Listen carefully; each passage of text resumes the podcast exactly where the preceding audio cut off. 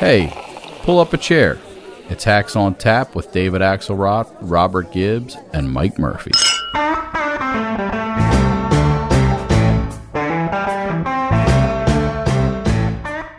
You have praised the 1619 Project, which argues the U.S. is a fundamentally racist country, and you have made clear that you believe judges must consider critical race theory when deciding how to sentence criminal defendants. Is it your personal hidden agenda to incorporate critical race theory into our legal system? These are answers that the American people need to know. There you go. We're off and running. SCOTUS hearings, hearings Murphy. Uh, yes, Mar- yeah. There, there you go. That was uh, Marsha Blackburn, the senator from Tennessee, doing an outstanding job of reading a three by five card that her staff wrote for her. I give her a, a, a, an eight point nine on on reading pace, slow and steady. Found the period, yeah. um, and of course it's a bit out of context. Uh, but uh, that I mean, you know. Anyway, well, why don't why don't we bring our guest in? That's yes, probably the way to start a thoughtful discussion. Yes, who's always like in context. Uh, Ron yeah, Brownstein always finds the period. Exactly. No one better. Ron Brownstein from The Atlantic, from CNN, uh, author. Bon vivant, LA resident and expert, has yeah. a fantastic book that you ought to read that's soon coming out, Ron, in paperback. Rock paperback. Me on the Water. It's yeah. a great book. It's a it great is. book. It is. Thank you, guys. Yeah. All right, we've we, have we have sucked up to Brownstein enough. Let's get to the SCOTUS.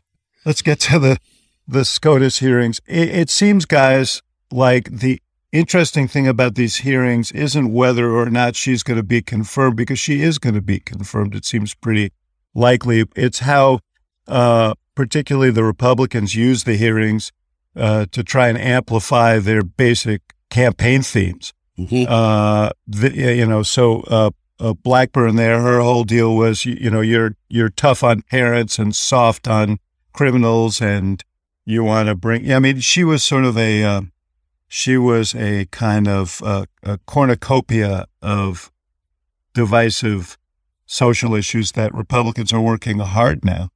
Uh, and you know, I'm I'm watching these hearings through that lens. Uh, Brownstein, what do you you you you're you're a uh, a chronicler of the culture wars. Uh, what do you see? Yeah, no, look, I mean, I, I think what you're seeing at the hearings is an expression of the same political strategy that is unfolding to actual consequence in roughly half the states, the 23 states where Republicans have unified control of government. And look, the Trump era, I think, showed that the principal fuel, the, the kind of the, the, the gas in the engine for the Republican coalition uh, has clearly moved from economic issues to cultural issues, uh, and that the core message uh, for many Republicans to their coalition is that you are being displaced in a changing America. And we are the last, we are the human wall, as someone put it to me, uh, that can protect you against all the forces that you think are marginalizing diversity, you know, cultural diversity, uh, more LGBTQ people, uh, more secular, this kind of urban, you know, cosmopolitan, secular, diverse America that is erasing everything that you believe in. And that is the message they want to send uh, uh, during this, you know, during these hearings this week. That uh, you know that the judge is, uh, you know, a, a, a kind of warrior in that cause. Um, and a- as I said, w- you know, what we're seeing is not is not just uh, Trump pursuing these themes at the national level over the last four years. It has really become the north star for Republican controlled legislatures and governors. And what we are seeing is this extraordinary outpouring of legislation across a number of fronts of abortion rights, voting rights, LGBTQ rights, book bans, classroom censorship that are all kind of unified by this idea of we have to protect the America we've known against all these forces who want to transform it into something unrecognizable. And one subtext of all of this, uh, or one one sidelight of all of this, Murphy, is you've got a bunch of guys on that panel who want to run for president of the United States in 2024 in a Republican primary, where all these issues are going to be front and center. Yeah, I'm tired of the whole thing. I'm not even watching most of it. It's kabuki theater. It's bad. I mean, you know, we have this fundamental rule of politics when a Republican nominee um, is made. Of course, we need immediate caustic hearings. It's a threat to the nation. There's evil lurking here. We've got to get the video uh, store rental records out. When the Republicans are aggressive on a hearing, it's an assault on democracy. Uh, so this one doesn't count because she's going to win. She's qualified. She's left of center, you know, but it's a left of center president, so deal with it. Uh, and so the stakes are so low, it's hard for me to get very interested because I know both machines get shrill to raise money. That said, I agree with the premise Ron has and the premise you have that you've got ambitious senators, shocker, uh, who are thinking of running for president, double shocker, and they're they're they're playing the hits here in their coalition. The the only only thing I'd say a little differently, and you know it's tiresome and stupid and stuff's being taken out of context. It's a huge waste of time. I think the grown up Republican strategists know let them check their boxes, and as any you know toddler wrangler will say, get their yayas out, uh, playing to the you know the conservative wing of the party. They hope to suck up. People still say that. I thought that was like the Rolling Stones like 50 no, no, no. We ago. we parents still do. Oh, uh, with our with our youngsters. Um, uh, but anyway, so you know, let them do their thing and then get back to stuff that may win the election. And I I agree with Ron though. I wouldn't. I'm not quite. I would say what's going on right now.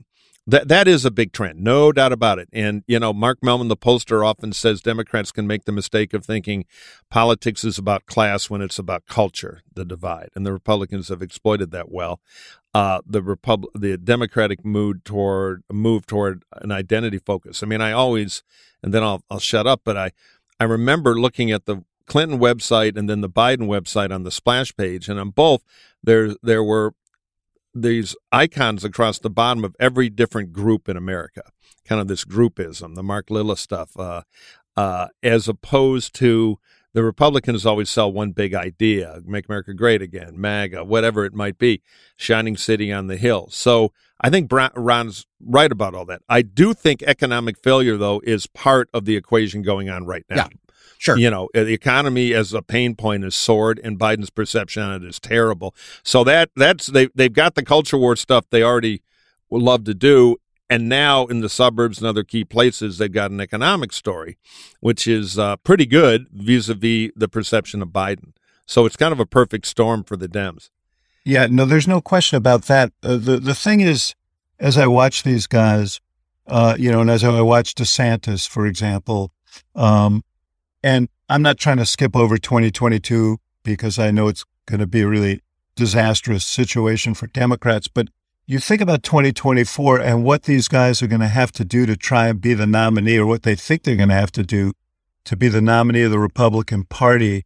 And, uh, and they, they may be so submerged in this stuff that, you know, it, it defines what the culture becomes everything.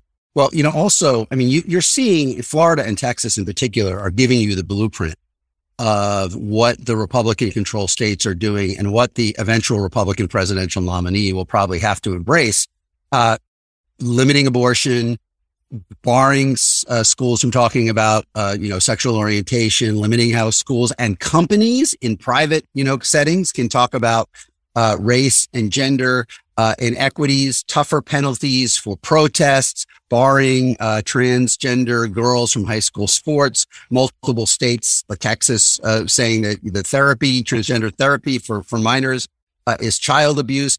I mean, this is unfolding at an incredible speed at, and and and proliferating from spreading from state to state with kind of remarkable and, and, and, intensifying as it does. You know, you see more extreme um, proposals like Alabama, I think is life imprisonment for someone participating in a transgender therapy for minors or uh, in Idaho now where they have passed a law allowing the sibling or parent of a rapist to sue for damages if the victim aborts the child after six weeks. So all of this is happening it's it's the blueprint that uh, is spreading throughout the Republican Party. To me, the question is: Will the eventual nominee in 2024 have to run on nationalizing a lot of this? Right? Yeah. I well, I mean, don't you don't you think they have to to be the nominee? And the yeah, question possibly. is, the question is, like, what does this these suburban voters who now uh, on some of these issues have shifted uh, or appear to have shifted back a little bit? These independent voters in yeah. the suburbs how are they going to react to a an array of issues like that? And does that give them pause? It's it's the classic situation. The things you have to do to win primaries are often not the things you need to do to win general elections. Right, but most politicians on both sides, the Democrat side always, though I think Biden's kind of failed at it, um, and the Republican is kind of the TBD, are good at skating on that because yeah, there's a lot of kooky stuff out there. Uh, you know, uh, the Green New Deal is kooky. The question is, will a Republican nominee, you know, vibing this this energy in the primary, have to really commit, or do it Republicans kind of pre-Trump did for a long time, which is commit to some of it. It's always been a pro-life party, quote officially, but it also had the big tent argument, and then you know, once once you're elected or you're the general election nominee, you try to skate back. The question yeah. is, will the chains be so tight yes. that it will have a negative yeah. effect? I, I think yeah. generally, my experience has been, and the future is always unmade. But both parties tend to look at the other and say, "Oh, the kooks are going to run. It's going to be easier for us to win because this stuff won't sell in the general election." We'll see. There are a lot of people in the Republican Party who know how kooky it is and are trying to navigate the saber tooth primary voters. But there are a lot of people who think it is the way to win you know and that is the uh, that's the scary part for those of us know how to count. Yeah because you're sitting there but you're a republic first of all what's kind of kooky is comparing the green new deal to uh, you know i thought that a would guy sitting in texas. Well you know I, yeah. I i'm one who takes climate change seriously mike but my point is, well, I know what you're you're going to say. They're not equivalent because you will find an extreme well, damn, Republican example. It, but but I think go ahead and then I'll we can argue about it for a minute. No, no, no. I mean, look, you look at some of the crap that's going on on the Republican side. Some of the things that Ron uh, mentioned. Uh, you know, the guy down in Texas, and this is how happening elsewhere. Who, who you know, the, the state legislator who wants to prescribe the eight thousand books that students in Texas can't read. Of course, read. of course. Yeah. You know, I, I, to kill a mockingbird is out. Yeah, but you're you're you're doing the good campaign thing, which is to isolate one thing. My point is, in a general election. Well, you did the good campaign thing, so I felt I had to do the right, good well, campaign thing. we are hacks on tap here. yeah. Point is, I would not go into a general election with the Green New Deal, and I don't think you would either. And I would not go into a general election with some guy with a hanger in his suit in the state legislature trying to lock up trans kids or whatever. But my, but Mike, the difference is the difference is that these things are actually happening.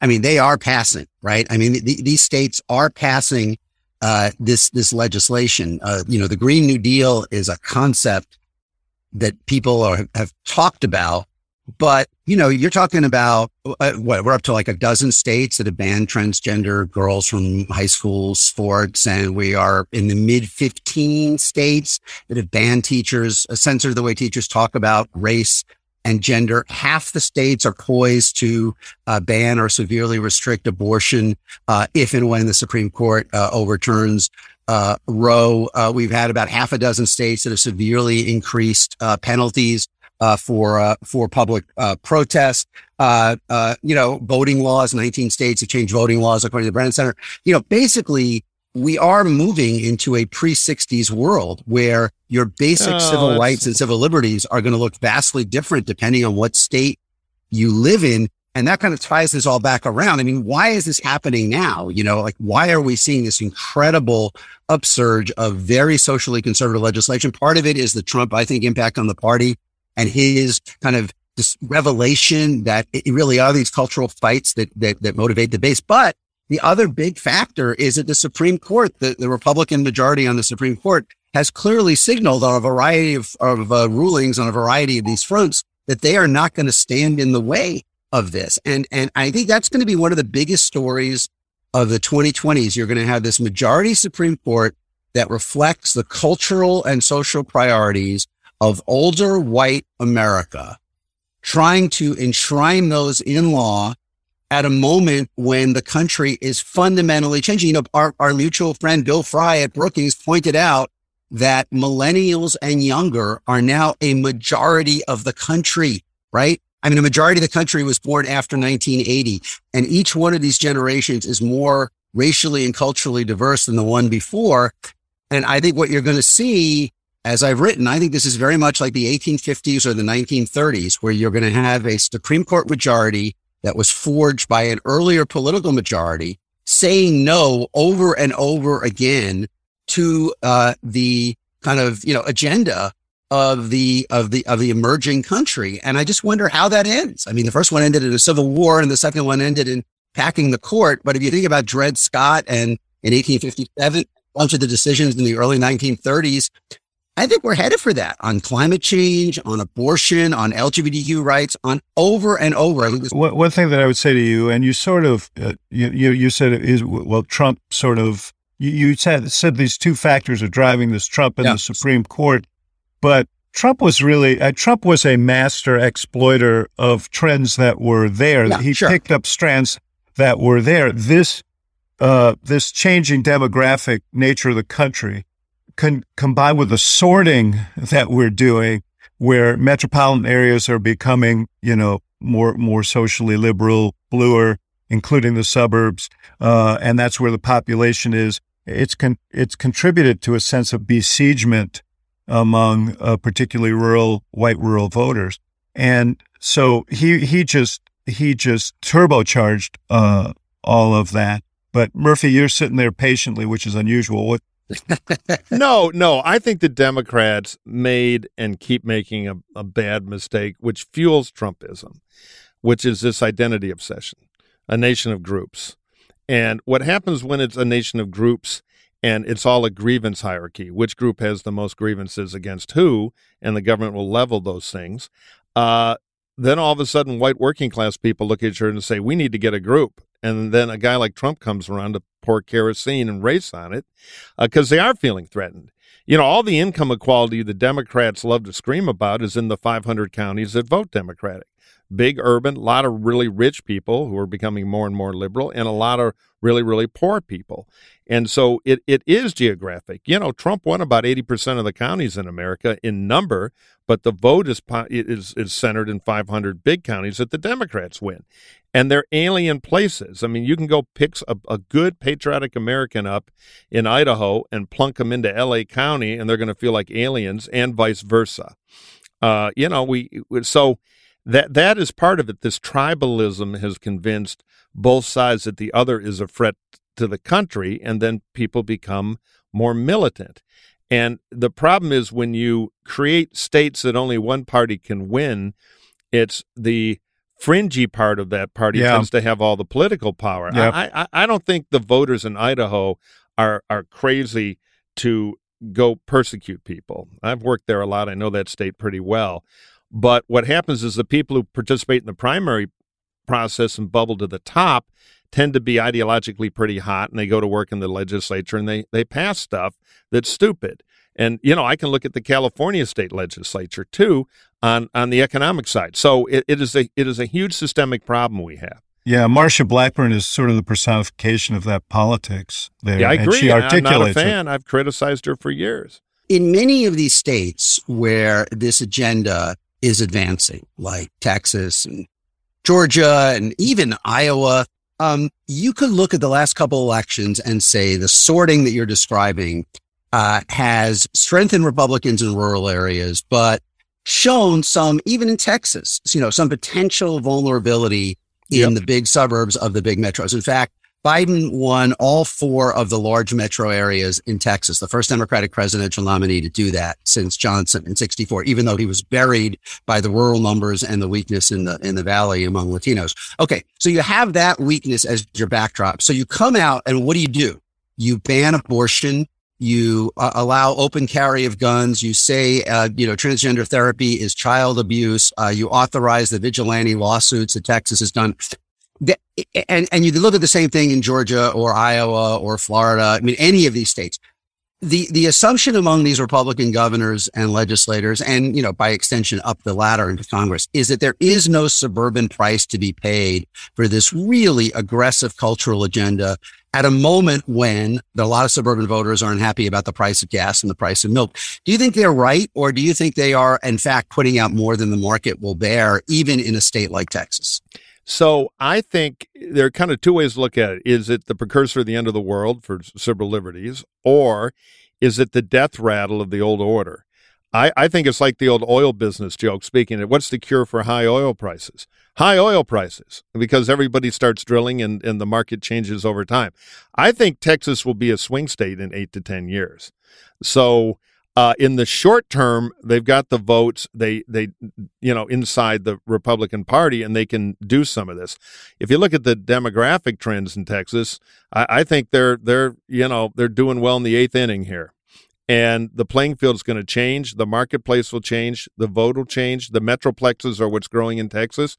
The suburbs are growing. So, are they making a mistake for November? No, particularly because Biden's going to make stupid Republicans win. Mm-hmm. A lot of Republicans are going to win for free. I mean, you could walk around in a clown suit right now and probably get elected in Texas as a Republican. Hell, in Michigan, you probably get beat Gretchen Whitmer in a clown suit the way, the way the data looks there under Biden. But in four to eight, six, eight years, I, I think they're they're going to hang themselves with this stuff because the market will change. And the demography, like you say, is undeniable. That's the future. You can't fight it. But you're ignoring the sort of internal dynamic of the Republican Party. Yeah, but that can change too. If you start losing, you start evolving. You go into the desert. A lot of people starve to death, and it, you yeah. know, it, this approach has its obvious electoral limits, but it's not clear that in the near term it is going to lose so catastrophically that it will yes. be undermined, especially because it, it's designed to reinforce itself. I mean, all of these laws on voting, as I like to say, are stacking sandbags against this rising tide of demographic change. You know, uh, the critical race theory laws. I mean, most of them are being passed in states where a majority of the public school kids are already kids of color. It's not, I don't think it's so much about protecting the feelings of white kids as it is shaping the understandings of the non-white kids who are going to turn 18 and be the future voters all of these, I think, are efforts to kind of institutionalize and fortify Republican power based on older white non-urban voters in states that, as you say, are demographically changing. And there's no reason to think it may not work for a while. On the voting laws, and I've been a screaming critic of a lot of what these legislators have done in most places, but there are two complexities to it that don't get in the debate. One is more net more states have loosened voter laws than tightened them. That doesn't excuse the tightening. A lot of the tightening was post pandemic. Should we be as crazy with the absentee ballots as we were during a pandemic? Is that the new norm or do we pull it back a little? I can argue pulling it back a little. I'm not crazy about California sending everybody an absentee ballot. But will it make a material difference in outcomes? Making absentee ballot a little harder, maybe a tiny one. You can even argue it'll it causes such voter revolt it might drive up mid uh, turnout. So I don't I don't buy that argument quite as much that it's it, it's a big massive factor on on outcomes. But it's morally wrong. But but you have a very benign interpretation of why these states are doing or how these states are doing what they're doing. It's not like part of the discussion is yes, uh, we went too far during the pandemic. We're not in a pandemic anymore. We shouldn't do this. But a lot of it is predicated on the idea that the last election was fraudulent. You say that people in California, you, you object to people in California getting absentee ballots. Do you think that it has contributed no, to no, some? That, you're paraphrasing massive... me incorrectly. What happened in California was during the pandemic, we, we have the best absentee ballot law, which is very easy to get an absentee ballot here. That's appropriate. We pioneered it. It was a Republican thing originally. Then the pandemic came, and the idea was you don't have to register an absentee ballot; you just get one. I supported that. Then Newsom made it permanent. If I had been a uh, California politician, I stood up and said, let's go back to the pre pandemic system where we had a loose, no excuse, no fancy driver's license needed absentee ballot law. You just register as a permanent absentee ballot voter. I would be accused of being a Cro Magnon Republican trying to roll back voter access. No, but all I'm asking is, do you think that there was uh, the, the whole thing is predicated on this idea that the system allows fraud on on because theoretically we as Americans should want it to make it as easy as right. possible no, for and people I don't buy the vote. argument, and I've never made it that the system creates that January 6th was about fraud.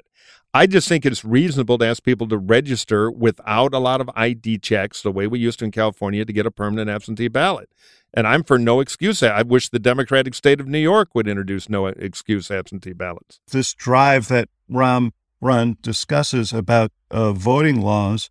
Uh, and, and by the way, you know, I mean, there are some of them that I think Democrats are foolish to fight. Uh, voter ID laws is a, that's, you know, I think most Americans, including a lot of African Americans, uh, support those. I, th- you know, you look at, talk to Benenson and others who've done polling on this and they will uh, and they will give you a, a you know chapter and verse on this. But this whole drive is predicated on something really insidious, which is we had loosened voting laws, and somehow it resulted in a massive fraud that No, elected illegitimately elected president. That is what's driving all that. Well, and it's morally wrong, as I've said every nanosecond of the since it started. But you and I could sit down and solve this in about an hour, because there. And I'm even for nationalizing absentee ballot standards. I'm free at three. Let's do it. Yeah. It resulted in the highest turnout since this since since women had got the right to vote in, a, in but you know in a presidential election. I mean, and it, it, look, I, I I I don't know whether every state should should be Colorado, Washington, and Oregon and mail a ballot to everybody. Um, but there's no question that those states have enormous turnout and they get really good turnout among young people, better than better than states that don't. And I don't think anybody has pointed to a problem in the states that have done that. And Right. we are obviously way beyond that. You know, to use the phrase of that North Carolina court. I mean, many of these laws are written with uh, surgical precision. Uh, uh, you know, on, in terms of affecting urban voters, uh, eliminating the mobile voting in Fulton County that they use. Uh, restricting, uh, Yeah, yeah, know, the eliminating 24 hour crock. I- voting I in Harris County. I mean, this is, this is not, you know, this is designed very specifically. And who knows how big an effect? I, you know, obviously there are a lot of other, uh, always a lot of factors at play. It's hard to isolate, but it really doesn't take a whole hell of a lot to tip the balance in Georgia or Arizona at this point. I mean, these are, these are really closely balanced states. Look, anything that curbs legitimate voter participation is a terrible thing. But here's my advice to the Democrats you want to win the election, have an economic agenda people will vote for. Just a little free tip here. Yeah. You know, the process stuff, you can, the oh, halos Oh, sure. are good. I wear one on it. It's fascinating. But in practical politics, if you, if you gave me, if, if Satan popped up to the floorboard and said, Mike, would you take even a tougher version of the Georgia law or Biden to have a 50% approval rating on the economy to win election? I'd take the Biden number. Yeah. Okay, gentlemen, we will be back in a minute, but we have to pay a few bills. One of our sponsors here is Aura Frames, and I'm so Yeah. glad I got introduced to them because it is the coolest thing. It's a digital photo frame. So instead of one picture, now you can rotate pictures and can be delivered digitally to your picture frame. It's like a 21st century picture frame. No, it's incredibly cool, incredibly high tech. We gave one to a friend that we spent a lot of time with, and a guy named Pat Griffin up in New Hampshire, and they put it up in their house. And of course, I rigged it so there were photos of the two couples together in the summers on Lake Winnebago. But on photo 26, a picture of the Fuhrer and his dog came up, just so in the middle of a cocktail party, he'd be embarrassed. These things are really cool. You've got to check out an Aura frame. Instantly, you can add photos and videos to your Aura frame using the Aura app. You stay connected to your favorite people when you invite them to your frame and surprise them with their own as a meaningful gift. You can even personalize it ahead of time by preloading a special message and cherish memories, hopefully not the Fuhrer's dog.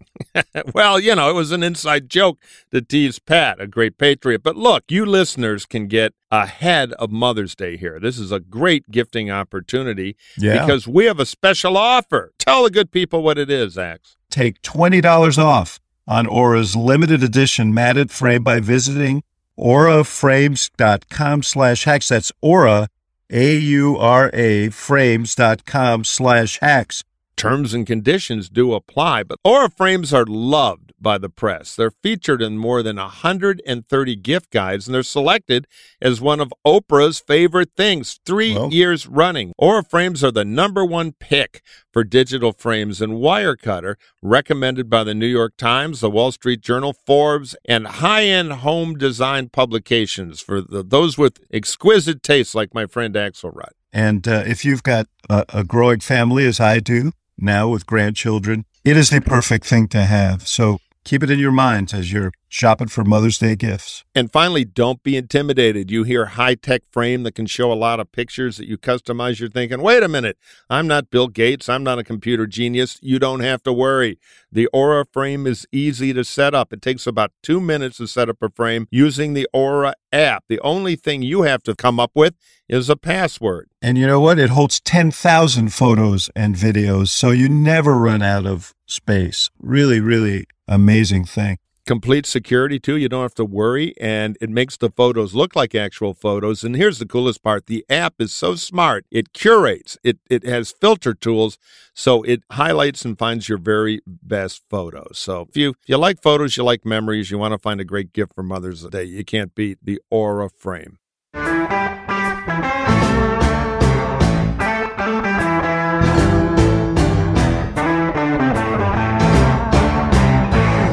You know, the political scientists who, and I've talked to a lot of them, I think all of us have talked to more of them in the last year, couple of years. The political scientists who study democracy and the erosion of democracy, you know, point out that there is a fundamental divide, not only in the U.S., but around the world in the, in the parties that are facing uh, authoritarian movements. And, and the question is whether you call them out and you run against their increasingly authoritarian tendencies, or whether the best way to beat them is what one of them called to me normal politics, you know, focusing on the price of bread and the price of gas. I mean, do you go out and say that Donald Trump is a threat to American democracy uh, and his movement is a threat to democracy as we've known it? Or does that not mean anything to anybody? And the only way you beat them uh, is by saying that you're going to give them, you know, uh, you're going to give people more kitchen table help. That I think was Biden's vision. I mean, Biden came in wanting to lower the temperature on all the culture wars and to deliver tangible help to voters. I mean, checks in the pocket, shots in the arm, shovels in the ground. And he has been able to do that to some extent. But the big blast that he was hoping for uh, in Build Back Better, which included a lot of tangible things to lower drug prices and healthcare costs, and nobody uh, knew when you're when you're yelling into a microphone not connected to anything, nobody's going to hear you. But wait a second, Ron. I mean, because you just wrote, I thought, a compelling piece in the Atlantic about uh, about Biden's situation. I want to talk about the two pieces that you wrote this week, one in, uh, for CNN and one for the Atlantic, one on the 22 prospects for yep. Democrats and the other on, on Biden's standing, which are linked. Yes. Uh, I mean, he could pass whatever the hell he wants. If inflation is at 8% yes. in November, sure. Uh, if, if we are, if we are mired in yet another, uh, uh, strain of, of the virus, there's, you know, it, nothing right. that he pass, right. passes matters. And in some ways, as you pointed out, he's a prisoner of things, of, of forces that are larger than himself. I agree with Mike. You know, look, uh, in terms of uh, Democrats, when you look at every Democratic president who's gotten elected, including Joe Biden, they were not the most progressive can, uh, candidate in the field, and they stayed away from cultural issues, in, in, including Barack Obama did not run on on, on cultural issues. And if the Democratic Party uh, becomes a party that's focused on cultural issues, I, I think it will. Uh, it, it's it's going to go badly, particularly in some of these swing states that they need uh, to win. But uh, I do think that there are these larger forces at play, and you can argue about what Biden did and didn't do that may have contributed in mm-hmm. some ways to right. inflation and so on. But the bottom line is uh, if the economy sucks in people's minds, uh, they're going to hold him accountable for it. Absolutely. And that's the that's the bind that he's in, and that's the bind that Democrats are in, and and all of the sort of we've done this and we've done that, and insisting that things are better than they they uh, they were a year ago uh, or a year and a half ago. That's not gonna that's not gonna cut it. Yeah. Not only that, the Dems fall into a logic trap um, and you kind of got at it, Ron, a little bit earlier, which is, well, should we do the morally right thing and defend democracy, or should we do the grubby politics to win? And the side that says we have to defend democracy tends to win the day, but they don't always win the politics. Um, and so I think they've fallen into that. It's great therapy to scream about Trump. I do it all the time. I'm an apostate in my own party. I love to scream about Trump but it doesn't move the needle that much because right now Joe voters saying, yeah, Trump was a jerk, but guess what? I didn't have 650 gas and I didn't yeah. have inflation. Well, I look, I think 2022, it's, it's almost as if 2022 and 2024 are uh, offer the two prongs and two alternatives that I talked about that people debate on, on, the course. Midterm elections are referendum on the here and now, on, right. where, on where, the country well, is. and on, on the incumbent, par- incumbent party. Yeah, and the incumbent party, the party that is in power you know, is held responsible for conditions. It's really hard to make midterm elections fundamentally a choice. I mean, you can, uh, in individual races, particularly in the Senate, you have enough money, enough visibility, you may be able to disqualify an opponent to to get through in a bad environment. But if a president's approval rating is at 40% and 75% of the country says we're on the wrong track, uh, the midterm is going to be very tough. Plus, you have right. the structural problem that the party out of power is always more motivated. You know, yes. you know this stat yeah, as yeah, well no, as exactly. I do. It, it's it's always the history. It's it's always there since 18 said Republicans have to win five seats to win the House. Since 1870, there are only four midterms where the party out of the White House didn't win that many seats, you yeah. know, and they all had something really unusual the the New Deal Congress, the Cuban Missile Crisis, the Clinton impeachment, and 9/11. So, you know, we have a we have a pretty clear history. I think 2024 is is is different though. Um, you know, depending on where we are. You mean 2022, the midterms, or the reelect 2024? The 2024. Yeah, I okay. look, I, I, I, the reelect, uh, or or the someone else elect, yeah, depending on, on what happens. You know, Reagan Clinton and Obama did have a pretty similar trajectory in their first two years. I mean, they were all elected at a moment where there was intense dissatisfaction with the direction of the country, which is not surprising because that's when you usually have right. a key hour in the White House, right? Right. They come in, there's a little burst of optimism. Uh, then things don't get better as fast as people hoped or expected on the economy. Their approval goes down, wrong track goes up. Their party gets walloped in the midterm, especially for Clinton and even more for Obama. Um, but then in the second half of their first term, the economy kind of untangles a bit. Optimism goes up. Their approval goes up. Uh, they all get back to 50 by election day. Obama just right, as David probably remembers, right before election day, nail biter, but Clinton and, yeah. and Reagan, and they all win reelection. So to me, the question is not whether you know, Democrats are in a difficult situation for November. That's what you would expect when wrong track is this high. The question is, has Biden taken on any big leaks in the boat that would prevent him from recovering the way Reagan, Clinton, and Obama did if if things get better. If things don't get better, you're Carter. I mean, you're. I you would know, bet against it uh, for one reason. So, do you think he can recover if things get Wait, better? Can I just before you answer, yeah, Mike? Ahead. Let me just add one thing because I haven't been involved in Obama's reelect.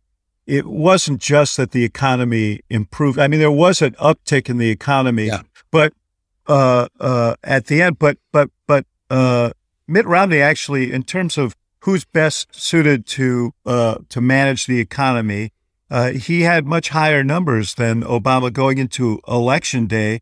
Uh, Obama had better numbers in fighting for the middle class. Yes, and and and my my point is, we set up a contrast. We knew that it would be hard to win a referendum in 2012, and we set up a contrast with uh, we, the presumptive nominee, who is Romney, uh, from the very beginning. And so that is part of the equation as well. In the presidential, right, David? In a presidential real, right? You can make the presidential more of a choice. It's hard to yes, do that in the midterm. It's very hard to do in a midterm. Anyway, Mike, go ahead. Yeah, yes. no, I, I, agree with that. It, you have to be close to make it a referendum. Otherwise, it, yes. it, I mean, close to make it a choice. if it if it's big, mm-hmm. it becomes a referendum.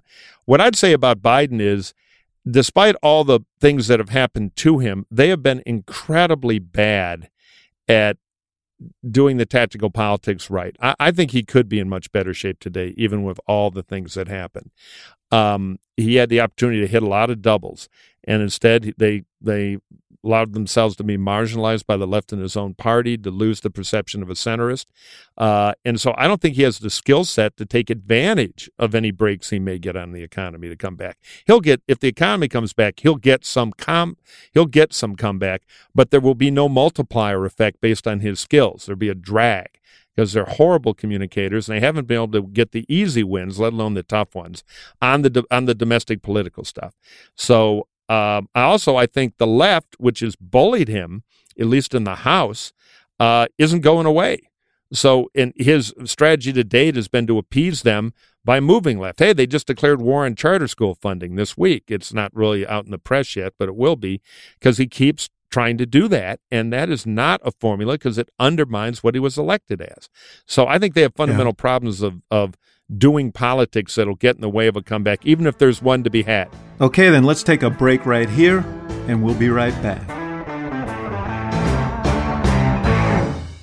Hey, X, it's plug time here because yeah. we want to tell you about a podcast we love. Oh, wait a minute. I'm reading a script here. How about a podcast we tolerate called Hell and High Water? I like it. I don't know. It's Oh, I do too. it's hosted by our buddy John Heilemann, frequent guest here, one of the most, one of the tallest. He's one of the Tallest. tallest political journalists in the country. Follicle deprived, that too. But you all know him as the host of The Circus on Showtime or from his regular, to some extent, overwhelming appearances on national, as a, what's his fancy, t- a national affairs analyst on MSNBC and NBC News. The man has a lot of jobs. You might also know him from one of his many guest spots on this very podcast. Yeah, because he won't leave us alone. But on Hell and High Water, his podcast, John dissects our tumultuous times. I'll bet he wrote this with deep thinking from the world of politics and culture. But he does get good guests. Yeah, he does because we're on the list here. Yeah. So that is deep thinking. And also people like Brian Cox, aka Logan Roy from Succession, and Jeff Goldblum and journalist Anne Applebaum. So, you know, Basically, anybody who will agree to be on it. Karen Bass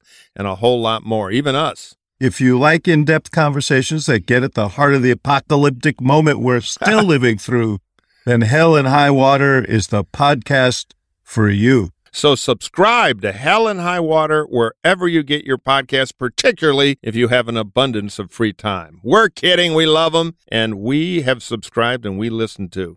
Yep. So check it out.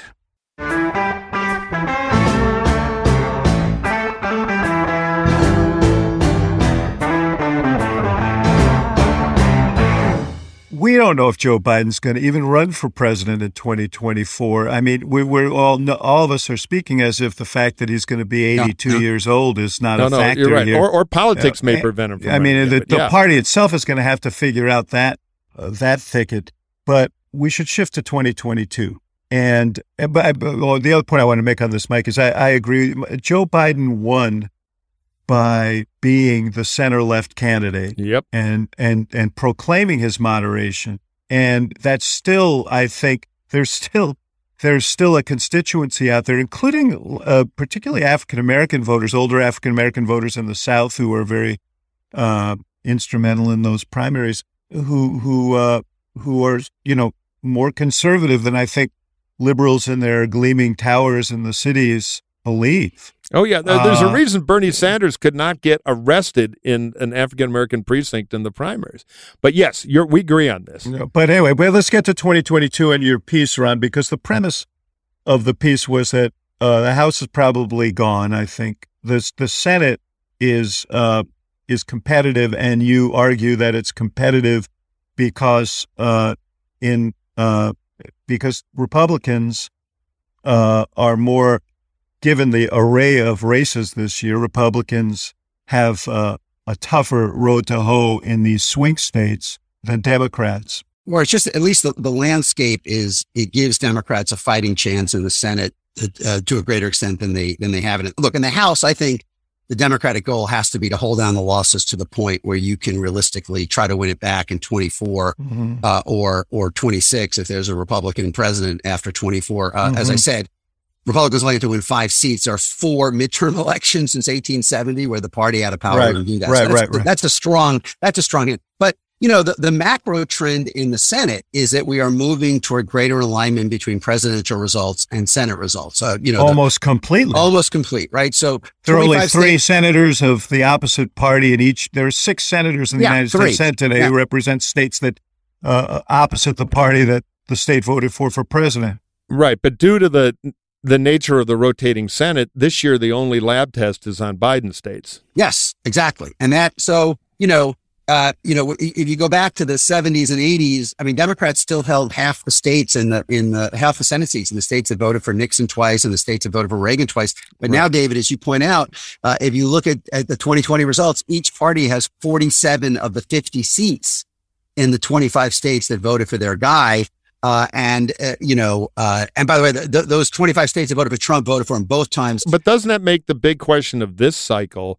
Are Biden's problems so big Yes, that it bucks the trend of if Yes. Biden carried your state, the Dems should win. Even though some of the Republican candidates are mediocre, the Biden's in so much trouble that even that may not be enough to beat him in states that they should be losing in. it may not be enough. You know, also look, these are the, what are the states that we're talking about? Uh, the, de- the top Democratic targets are Pennsylvania and Wisconsin, Right. which, which Biden won narrowly. The top Republican targets are at Arizona and Georgia, where Biden won narrowly, Nevada, where he won by a little more, uh, and then conceivably New Hampshire and Colorado in a very good year that he won by bigger margins, and I think would be would be would be somewhat uh, uh, tougher. I mean, this, this is the, the, the general history is toward this alignment, but there are always exceptions. I mean, you know, there there are Tester and Manchin survived in eighteen, and uh, you know, in states that uh, that carry that Trump carried. Um, so yeah, I, but but that that is the basic landscape. Yeah, I agree with you guys that in a kind of wavy year, if the president's numbers are down, the jump balls are all going to go to Republicans, but candidates matter. And uh, I think that's the hope that. Well, that'll be Wisconsin. Yes. Well, yes. But it also matters who Democrats nominate in Wisconsin. Uh, the front runner in Wisconsin, the lieutenant governor, Mandela Barnes, fine person, very, very progressive. Wisconsin, it may be the swingiest of all swing states.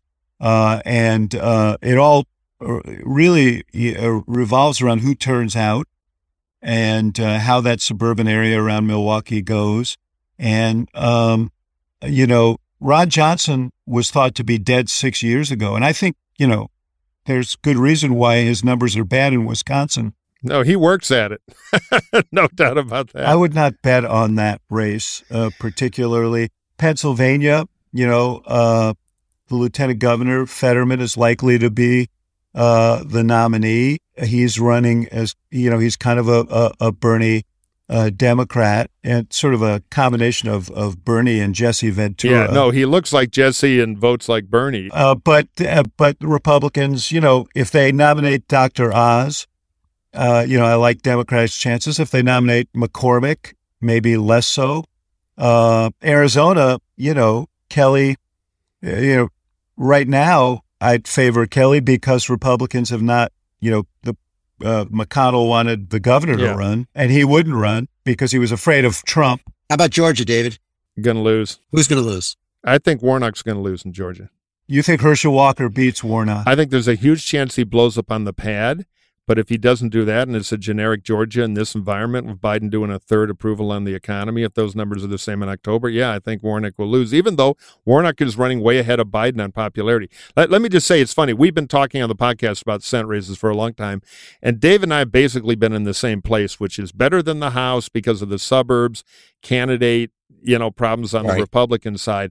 But I wouldn't have thought when I was talking about this stuff six months ago that Joe Biden's numbers would be 37% on the economy with runaway inflation. So that is a world. I was around, I started my career in 86 with the Democratic tide in the Senate. Mike, I interviewed you in 84 Yeah, but 86 was first Senate race. when you were when you were- when you were right when you were writing ads for NCPAC and not getting paid. Yeah, well, no, I was getting paid, but hourly. I didn't have No, a no, union. no. They, they they were they were stiffing him on the bills because Richard No, no, no. You're you're, that, you're thinking of an independent race at the time. I actually started NCPAC in '82, but you're right. Yes. We we did we have known each other that long. But to to land this uh, windy comment of mine, the fact is we were doing the normal analysis, which is you know the Yeah. Biden states Biden uh, in the Senate this year, better candidates probably Republicans nominate fools, and the suburban move off the 2020 election. What has changed is the Biden collapse, and that is a forgiving tidal Yeah. wave to a lot of mediocre situations for the Republicans.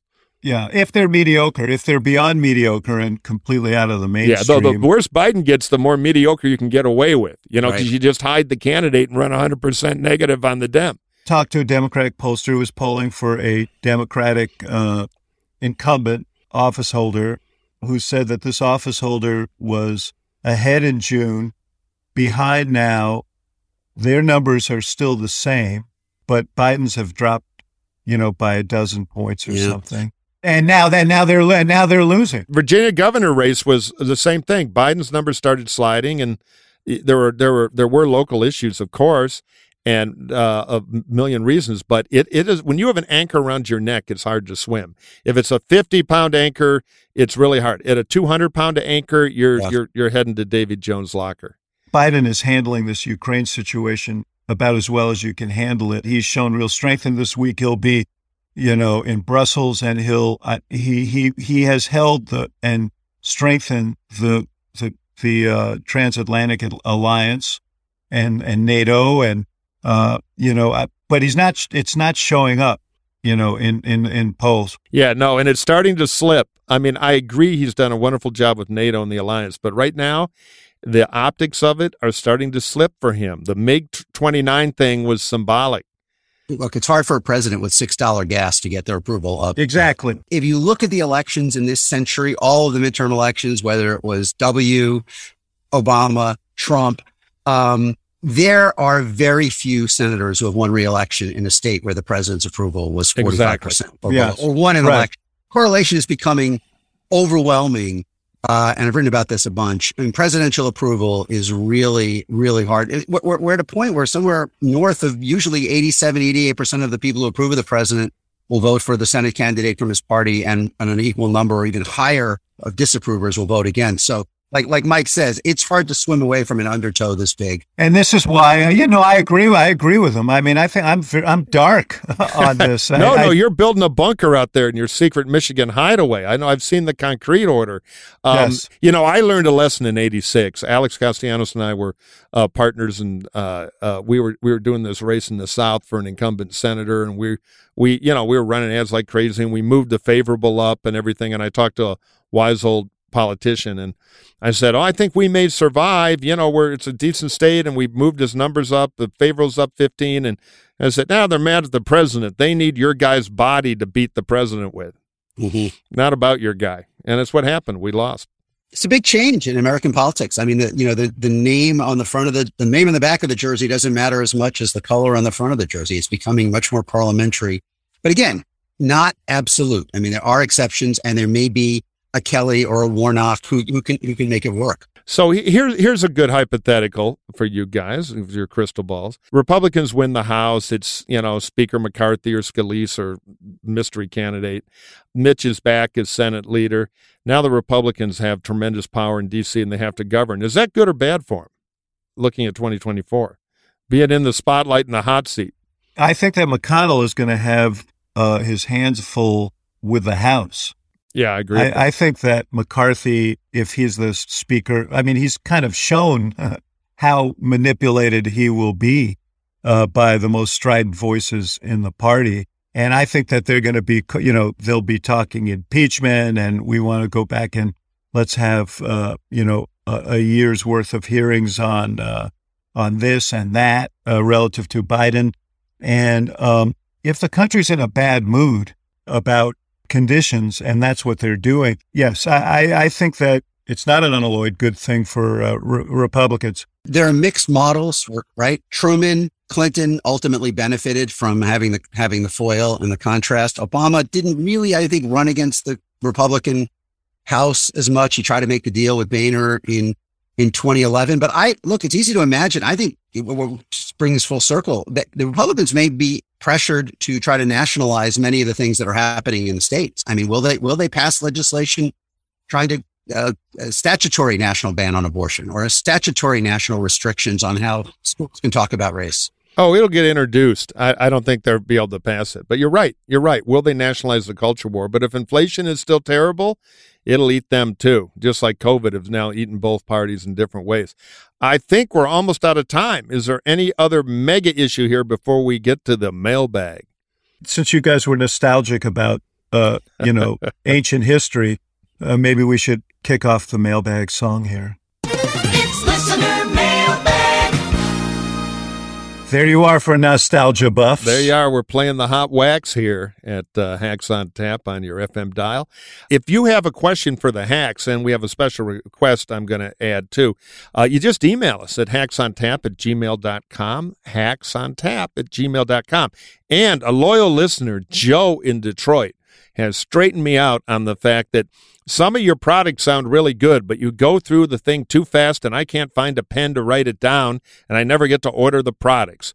So, Joe, if you and others heard a product you like, all you got to do is email us at hacksontap at gmail.com. Tell us what product you're talking about, and our hardworking producers will email you the the web link to get those discounts we like to say. We like to promise our listeners. And finally, check out the Hacks on Tap newsletter that Gibbs and I do. A lot of uh, jokes about David, all kinds of fun stuff we don't talk about in the podcast. Hey, wait a It's second. Hold free. on a second. Yeah, you got to start reading it. Uh, it- it's He's free. just trying to get my attention. It comes out by email twice a week. All you got to do to subscribe is go to hacks on tap dot little period hacks on tap dot bulletin dot com and it'll be delivered to your inbox. Quick fun read twice a week. Finally merch. You emailed us. You wanted the mugs the coffee mugs the beer mugs the apparel. It's all there. Just go to hacksontap.com and go to our little store and get some of our fine mostly american made merchandise.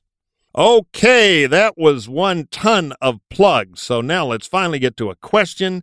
This is from Ben for Professor Axelrod. Ben writes, I have a great congressman. Well, we'll see about that, Ben, who consistently wins our D plus three district by 20 to 30 points. I'll bet it's in Chicago, and I voted for him eight times. Back to the question. Anyway, he wins All our. D Talk three about plus nostalgia, but go ahead. district by 20 to 30 points. And I've been wondering what makes incumbents successful in competitive districts? Is it their character, fundraising ability, legislative achievements, or something else? Well, if they're smart, it is their ability to stay to use all of those advantages uh, to communicate uh, on a regular basis with their constituents on local issues, and even if the national politics are roiling, their ability to uh, uh, talk about delivering for their districts is central. People develop a personal relationship uh, with their legislators, and if they're energetic and they get around their districts, people know them. So often what you hear in focus groups is, you know, I hate the national Democrats or I hate the national Republicans. What about your congressman? He's a good guy. I know him. He's, you know, he's working for us. Now the question is, how does that uh, fortress hold up in gale force winds?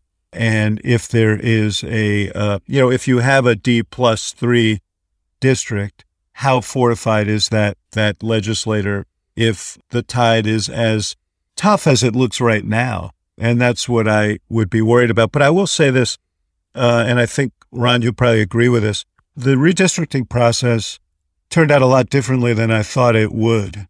I think Democrats have done as good a job as they could do to try and hold back, how hold down the number of losses they're going to uh, they're going to suffer in 2020, 2022, uh, which was surprising to me. I thought Republicans would have banked 10 seats or Yeah. or more here. Well, I mean, you had the combination that Republicans focused more than people expected on fortifying their incumbents than trying to take the risk of every, you know, uh, spreading their voters out for every possible seat. So that that that limited the the damage from a Democratic point of view. Uh, and uh, Democratic, there were a few Democratic states that where they ended up doing better uh, from a net basis than than may have been anticipated. But having said that, you know, you've got uh, this analysis that there are roughly as many Biden seats as Trump seats. Go back to what, what Murphy was saying Yeah. before. I mean, you know, if you got a Biden plus two seats and Biden is suddenly at 43%, uh, a lot of those could, could fall by the wayside. Yes. Yeah, if I were Ben's congressman and I'm in a plus three seat and it's not Metro Chicago, I would chain myself to the biggest oak tree I could find. Yeah. 'Cause Yeah. plus three seats are the kind that are going to get clipped. Yeah. What'll be interesting to see is how they position themselves relative to Biden. One thing worth noting, anticipating this, you know, the Democrats having a rough midterm, uh, ne- you know, the last four times a president went into a midterm with unified control of government, they've lost it. Like four times in a row, Trump 2018, Obama 2010, Bush 06. He didn't have it in 02 because of this party switch and Clinton 94. So, I mean, it, we, we are in a pattern where neither side has been able to sustain an advantage over the other. The other thing I would point out that is, except for that asterisk thing of 01, 02 with Jeffords switching, once a party has lost unified control, it's taken them at least 10 years to get it back, Yeah. 1980. And so we're, we're in this weird pattern where you Yeah. Can't, can't hold it, try to squeeze in everything in two years, and then it, then it goes away for a while. Biggest Yeah. pattern that I see for the last 10 years, we've been 50 to 72% wrong track. Yeah. Voters are into firing people. Yeah. Your point about squeezing everything in the first two years, I think is really important. I think that hurt Biden here. Yes. uh, because Democrats treated this like, uh, uh, uh, you know, the last plane out, Mhm. and everybody wanted to get their priorities on, and uh, nothing actually penetrated the public consciousness, and it looked like Yep. uh, a big spend fest, and uh, it, you know, it, it, it ultimately hurt. Okay, the next question would be for you, Mike Murphy. Uh, Paul Waldman had a piece in the Post suggesting that Liz Cheney and Adam Kinzinger running for the Republican presidential nomination could be just what saves the party. Is there is there any hope for a truly anti-Trump run, uh, anti-Trump to run uh, for the party nomination? And I'm not talking about the Trump light, DeSantis, Hawley, etc., not the tepidly Trump critical Christie, not the weather vanes, Rubio, Cruz, but really someone who takes democracy seriously.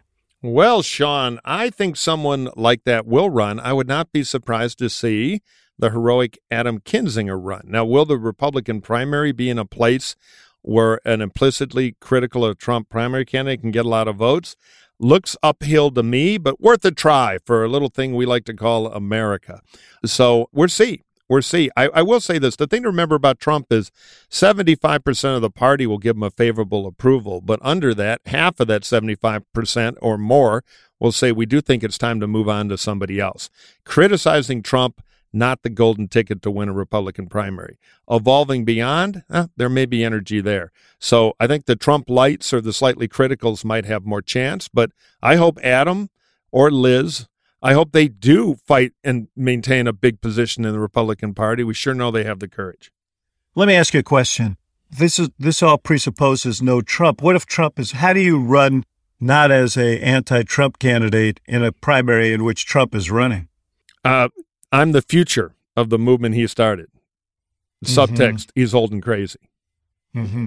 But that's a that's Harder, a hard one. Harder. For, oh for- yeah, yeah. But let's see what he is in a year. We we got to let that souffle continue to bake and flake, uh, which is what it's been doing for a year. And the other question is, how much credit will Trump get for the Republican comeback this year? He deserves none, but he'll work mightily to take a lot. And I think the way the media scorecards everything, they're going to give him some, and that'll be good for Trump. If that's the case, Mike, the bigger question may be do either of them, Cheney or Kinzinger, run in a general? If Trump is the nominee, would they run as a independent candidate at general election? yeah, there's a lot of energy defeat- for it. We're see. We're see. Well, uh, the other question is, would that actually help defeat him, or or would it Right, actually or would it split would the anti-Trump vote, right? Exactly. right, and help reelect him. And part of it depends on how awful the Democratic nominee post Biden is, and the Democrats have shown us they're really good at helping Trump.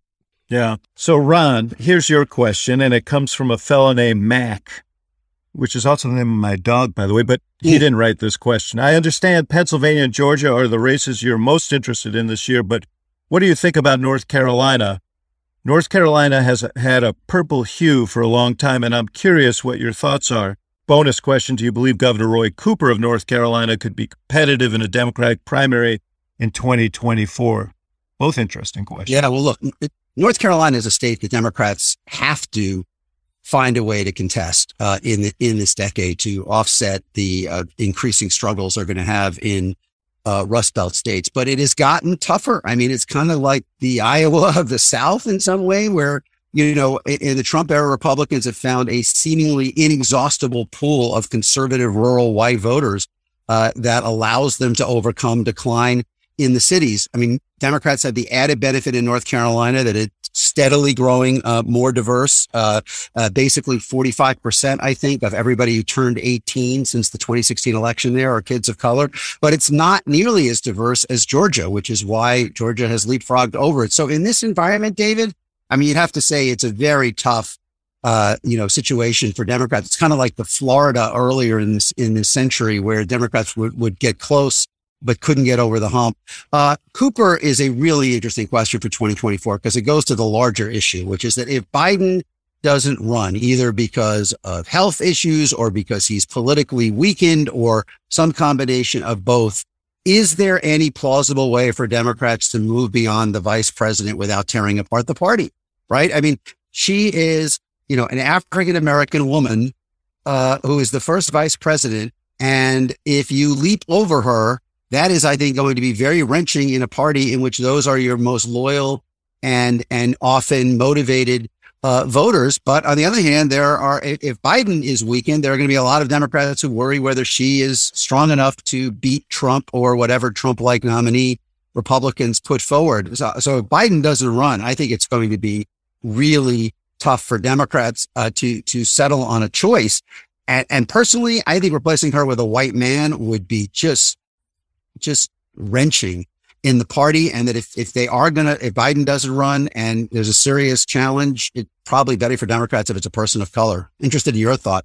Yeah. Well, look, I, I think first of all, there probably will be a primary if Biden doesn't run. Yes. Uh, you know, without getting into the reasons for it, and there's lots being written about it and talked about. Uh, but uh, you know, the VP is is not her stock is not trading high right now. There is, there are fears about uh, how competitive she would be in a national election, and you know, a lot of this is going to be animated by fear of Trump yes. if he's on the other side of the equation. So people are going to see the stakes as very, very high. So I do think that there'll be uh, a primary. I don't know, uh, Ron. You know, I don't know how you know how many candidates will run. If there's a, if there is there's another African American candidate in the race, does that divide that vote? You know, I, I think it's too early uh, to assess. But uh, the one thing I feel certain of is the odds are very, very high that there'll be a primary contest in 2024 if Biden doesn't run. All, all, all I was trying to say was if, if you had a scenario where Biden doesn't run and someone challenges Harris, which I think is guaranteed because of all the reasons you said. By the way, some of it is not even relating to her performance. The fact that Biden, the 78 year old white guy, only won Wisconsin and Pennsylvania that narrowly instantly called into question whether she could do it against Trump in four years. But, but I, all I was saying is if you get into a scenario where 70, 75% of African American voters are voting for her and someone else, a white guy, maybe is the nominee anyway, I just think that is, ooh, uh, you know, that is, that is kind of a, a very difficult uh, scenario for Democrats to, to, to kind of live through. And, and look, we've got a long way to go. Biden might want to run. I, I think, you know, the, the question is whether he can run either Right. for political or health reasons. Yeah, no, no, I agree. I agree. Well, we'll have many more conversations Yes. here about that. Ron, thank you. Always fun. And tell us about your book coming out in paperback. One more plug. Rock Me on the Water, a history of how uh, movies, music, television, and politics were all transformed in early 1970s LA in a clash, kind of like what we're living through now between the cultural preferences of a younger generation uh, and the political dominance of an older generation, Nixon's silent majority. So it's Jackson Browne and Jerry Brown and Chinatown. As I It's like. fantastic. I highly recommend it. Really fun and interesting book. Fellas, thank you so much. We'll see you next week, Murphy. See you, pal.